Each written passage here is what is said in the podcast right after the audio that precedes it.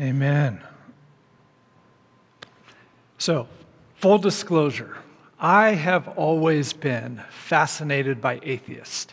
It's true. And I mean that uh, like respectfully. I find them interesting.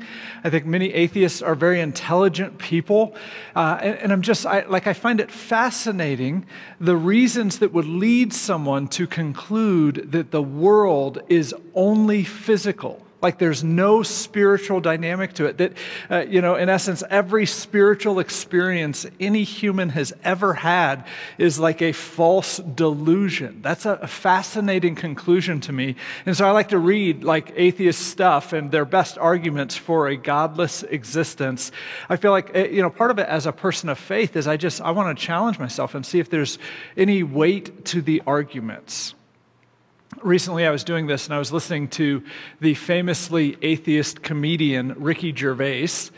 Um, and he summarized uh, what is one of the most potent arguments for atheism with a joke. Now, I'm going to share this joke with you, not necessarily because it's funny, but because I, I think it captures a perspective uh, that leads many people to reject God. And as people of faith, we need to understand this so that we can interact with it wisely and graciously and be advocates for faith and advocates for God. Here's the joke. Joke is about a Jewish man who survived a Nazi concentration camp. And he lived to a ripe old age, and eventually he died, and he went to heaven uh, he met God in that moment and he said, God, I have a joke for you. And God said, Go ahead, I'd, I'd love to hear a joke. And he went on to tell God a very inappropriate joke about the Holocaust. And God didn't laugh. God said, I don't think that's very funny. I don't think we should tell jokes about human suffering. And the man looked at God and said, Well, I guess you had to be there. Oh, that's tough, right? This argument, one of the strongest cases that many atheists make against having faith, is the presence of human suffering, is the fact that God doesn't do something about it. Some of that suffering has been perpetuated in the name of God. Like, how can this good, all powerful God exist when humans do so much evil? In this interview, Gervais summarized his argument with this quip. He said, Just know that when you pray, you're praying for help to the God who allowed the Holocaust. Ah, it's a bold statement.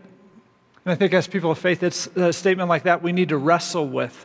That's a statement that sounds so compelling until you think really deeply about it. Because when you think deeply about it, you realize this it is rooted in an assumption and the assumption is that we humans are good, that we deserve good, and that God owes us something, and because of that, evil shouldn't happen. And honestly, I think those assumptions are a pretty big leap because if you look at the data, just like human history, look at it objectively, I think we would all conclude maybe the opposite is in fact true. That as a species, we humans, we gravitate towards selfishness and manipulation of each other. And obviously, the Holocaust is the most extreme example of the evil that we are capable of. But if you look at the evidence, I think you would see that the oddity, the anomaly, is not evil. That's actually what you would expect based on the human race and how we are. The miracle and the outlying data that we have to account for uh, is that there is anything other than evil, that there is any goodness, that anyone has ever had a moment of selfless love. That is the miracle. We shouldn't treat evil like it's this invader that God allows into our otherwise blissful existence. Goodness is the weird thing. Goodness is the invader. That's what should give us pause. And this is, of course, it comes out of the Bible. It teaches us that we are way worse than any of us would be willing to admit. As it is written, there is no one righteous, not even one. There's no one who understands. There's no one who seeks God. All have turned away. They've together become worthless. There's no one who does good, not even one. I've read a lot of atheist writing. Um, a lot of it is rooted in this idea that we are good people. Um, that, that we're not constantly motivated by selfishness, that we're not constantly trying to manipulate and control each other, and that ultimately God may be the one responsible for the evil in the world, not us. I just can't buy it, though. To believe that, you have to ignore mountains of historical data. And I think the evidence requires us to actually flip the premise and to say that the goodness in this world is God's. It's the evidence that He's here. Because why would we expect anything good to come from a species steeped in self focus and self preservation? What we produce is the bad stuff. And I know that hurts a little bit to admit, but if you ignore our human capacity for evil, you will wind up having all sorts of misplaced anger at God for the bad things that we humans have done on this planet. There is no moment where our misplaced anger at God over our own evil is more truly and decisively flipped on its head than on the cross. That's what we've been studying these last few weeks. On the cross, that's where we see the score. That's where we see the evilness of us humans in full bloom, and we see the goodness of God entering into that evil to suffer with us. Ultimately, we know God was as present in the Holocaust, bearing witness to the evil that our hearts can produce, as he was present on the cross feeling that evil in his body firsthand. You know, as we've been walking through these last seven statements of Jesus on the cross, uh, today we're going to come to what I think is the hardest one. I mean, all of these were costly. You know, remember, Jesus had to press down on his feet and lift on his arms just to get the air in his lung to, lungs to gasp out everything that he said on the cross. But I would submit to you today that there is not one of these seven statements that cost Jesus more dearly than what he says today. Let's read this together. Read with me from Matthew 27. Matthew records this. Now, from the sixth hour, there was darkness over all the land until the ninth hour. And about the ninth hour, Jesus cried out in a loud voice, saying, Eloi, Eloi, lema sabachthani. That is, my God, my God, why have you forsaken me? Some of the bystanders hearing it said, This man is calling Elijah. And one of them at once ran and took a sponge, filled it with sour wine, and put it on a reed and gave it to him to drink.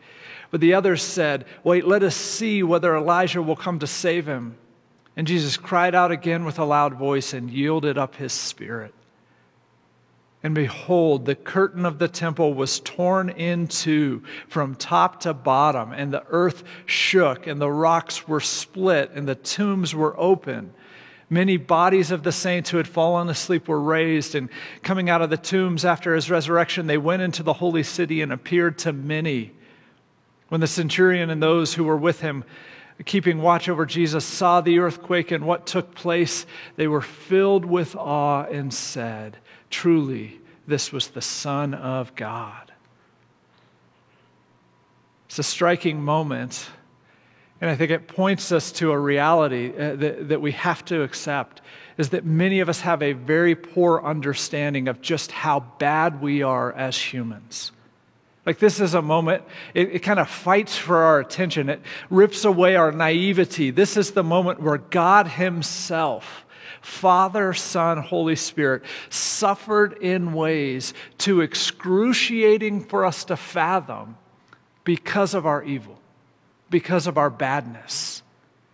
We can describe it a few different ways to try to wrap our heads around it. We could describe it theologically, like this was the moment where Jesus bore the penalty for every sin ever committed in his body. Like this was the moment where God the Father, like what we understand is he poured out all of his wrath upon the Son, where every ounce of anger that God had, this God of justice had about the evil that we've done uh, to one another, to him, that it was emptied on the crucified Jesus.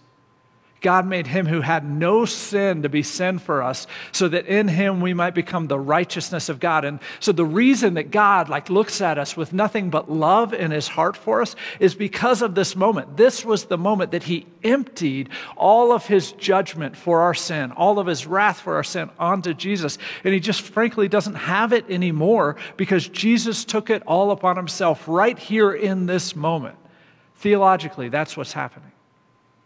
But we could also just describe this relationally. This was a, a tragic relational moment. The Father, the Son, the Holy Spirit, they existed for all time in this like perfect harmony and love. And in this moment, for the first time, the Son knew separation.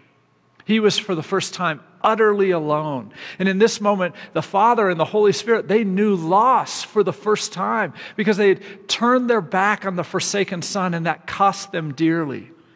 What, what is really tragic and just breaks my heart in the scene is you remember just a, a few hours earlier, not even 24 hours before, Jesus was in the Garden of Gethsemane praying to God, and he uses the term Abba, Father which is a term just dripping with familiarity. It's like daddy or papa. It's like the most familiar word he could have used for God. But here in this moment, he heartbreakingly uses this name for God, Eloi. It is the most like general and formal, kind of very distant name for God that he could have used. He is lost. He is abandoned. That like this intimacy that he enjoyed with his father for all eternity, it has suddenly been ripped away in this moment. And it's incredibly tragic just from a relational perspective. But we could even just describe it from a physical perspective. It's hard to take. Jesus' body was broken. His back was whipped to shreds, his feet and his hands pierced by nails. His body was suffering an agony, and this was objectively perhaps the most excruciating death a human could experience. But even all of that, all of that together, the theology of it, the relationship of it, the physical nature of it, it falls short in capturing just what is happening here. I would say it this way there has never been a greater moment of human suffering than this moment. Never. And while I understand what Ricky Gervais is trying to say when he tells us we're praying to the God who allowed the Holocaust. That's true. It is true that we are. But also, what's true is we're praying to this God.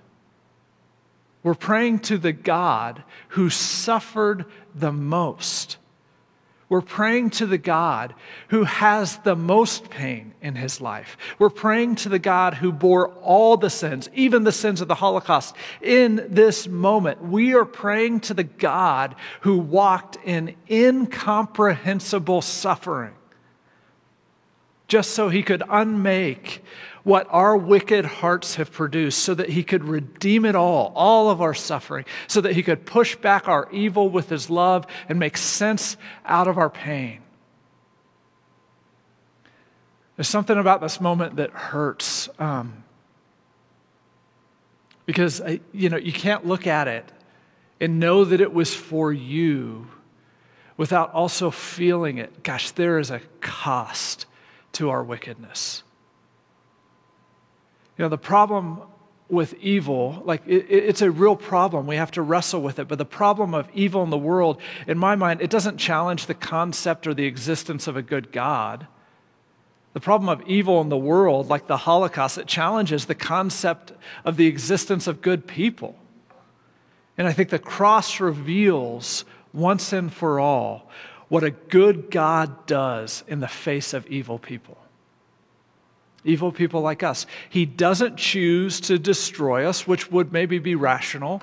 He doesn't choose to control us.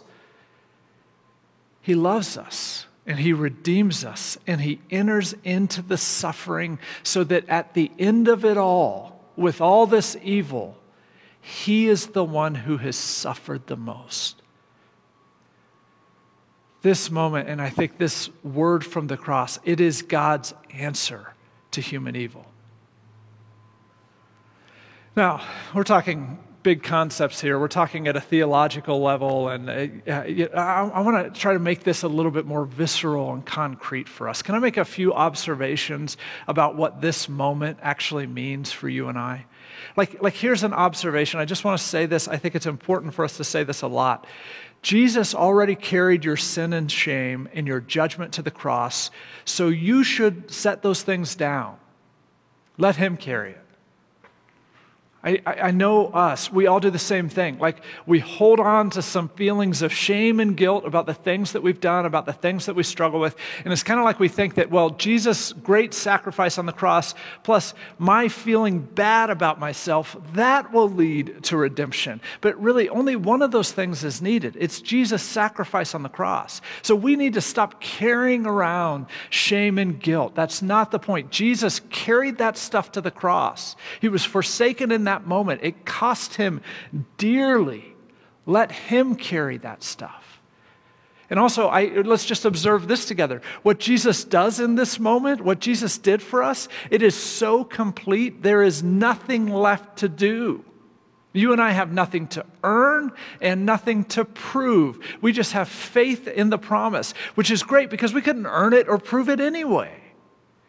And yet sometimes we labor under this burden of earning this thing that God freely gives us, like we're Private Ryan or something.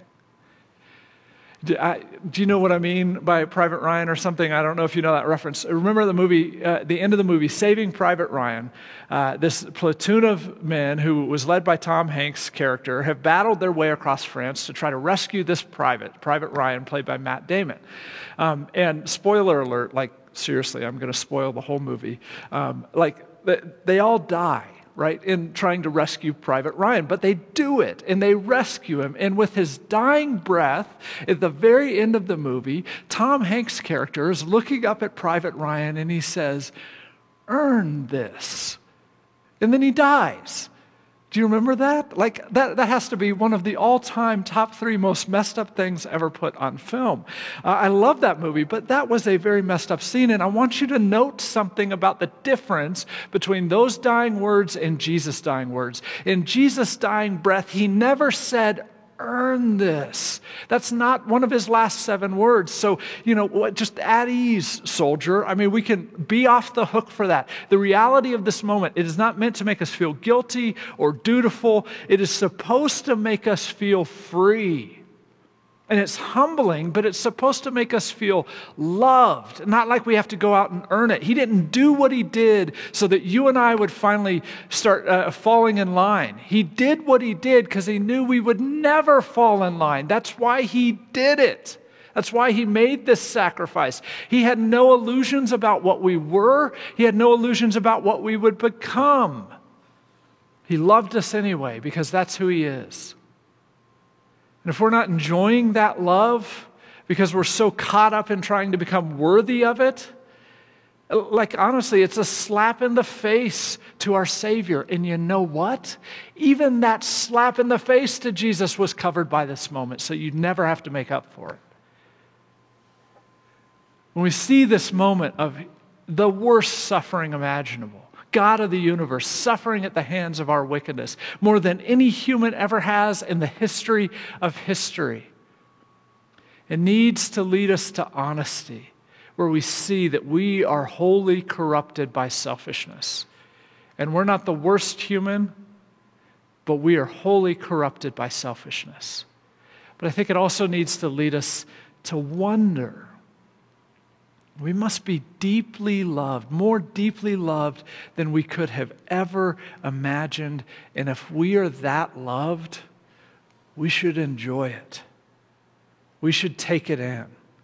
We should let go of our shame. We should let go of, of these like shallow attempts at worthiness. Just revel in the fact that God so loved this evil world, you and I you know, one of the images I love in this passage, the way Matthew records it, um, is at, right after Jesus died, the curtain in the temple, it rips from top to bottom. Like from heaven to earth. And uh, if you know about the temple, you know that curtain, it separated everyone from what was called the Holy of Holies. This was the place where God dwelt. Like, and, and nobody was allowed to go there. It was this fabric that, in essence, hid God from us. It's like he's back there. We can't go back there. If we look at him, we might even die. Um, and so, part of the implication of this moment where the curtain rips from top to bottom, it is as if God said to the world, I want you to see me. Whatever you thought I looked like, now you know. My true face is the forsaken face of Jesus. That's who I am. I want you to see me. It reminds me of something. Um, the single best sermon I have ever heard preached was preached by a pastor named Danielle Strickland. Um, she talked about uh, the sermon was about learning to see Jesus or see people the way that Jesus sees them. And she tells this story, an amazing story, about flying internationally on a small plane. And she was seated uh, right beside a Muslim Shiite woman wearing a full burqa that obscured her whole face except for just her eyes. She starts talking to this woman. And she finds out that she had just graduated from Muslim theological school. Uh, and she asks, Well, what did you study there? And the woman tells her, I studied in how to evangelize Christians to Islam. So Danielle looks at her and says, I'm a Christian. Give it your best shot. Uh, which is a great response. And so she does, and she just listens and, uh, as this woman tries to convert her to Islam. And then the Shiite woman finishes and she looks at Danielle and she says, Okay, now it's your turn. Uh, can you imagine? And of course, Danielle's thinking like all of the apologetics and all the things she studied of how do you convert a, a Muslim to become a Christian. And she felt like God kind of cut through that stuff and just said, hey, just, just tell her your story. Just tell her what I've done. Um, and so Danielle recounts her story about how, as a 17 year old in jail, she encountered Jesus' love for the first time. And she tells the story, and then she ends the story, and there's silence for a minute. And this woman looks at her and says, Do you want to see my face? And this Muslim woman in this plane lifts up her veil uh, and reveals her face to Danielle for a few seconds. And Danielle realizes this is a 16 year old girl she said she had dimples and freckles and kind of this mischievous smile on her face. And then she pulls her veil back down and she says, Was I what you expected? Danielle goes on to make this point that, that this is what makes Jesus' love so remarkable. He sees our true face, right?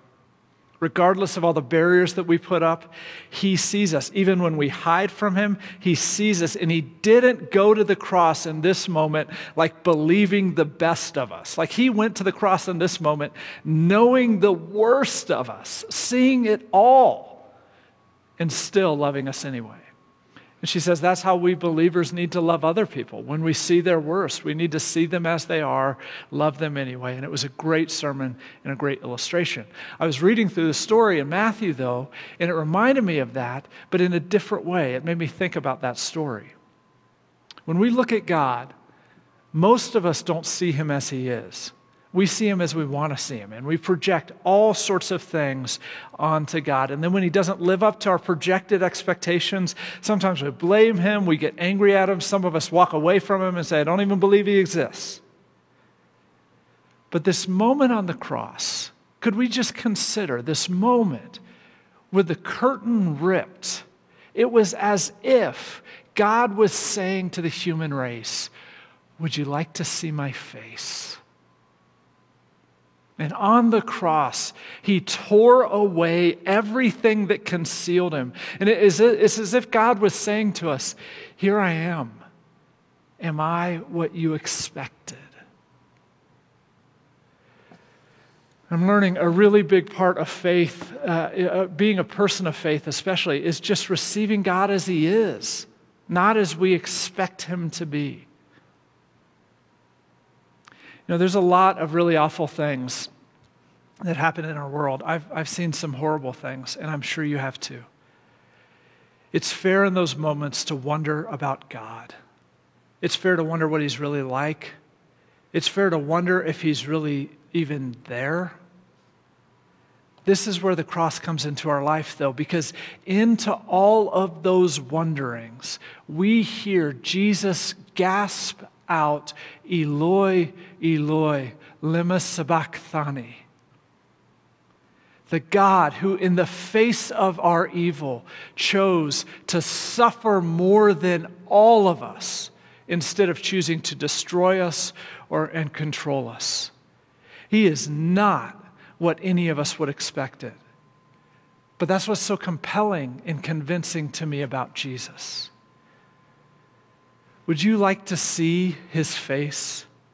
God would very much like you to see it so that you would know his love is bigger than your evil, so that you would know you don't have to carry around all that shame and guilt anymore, so that you would uh, stop trying to prove yourself and earn something from him, so that you would know that he is with you even when he doesn't stop your suffering.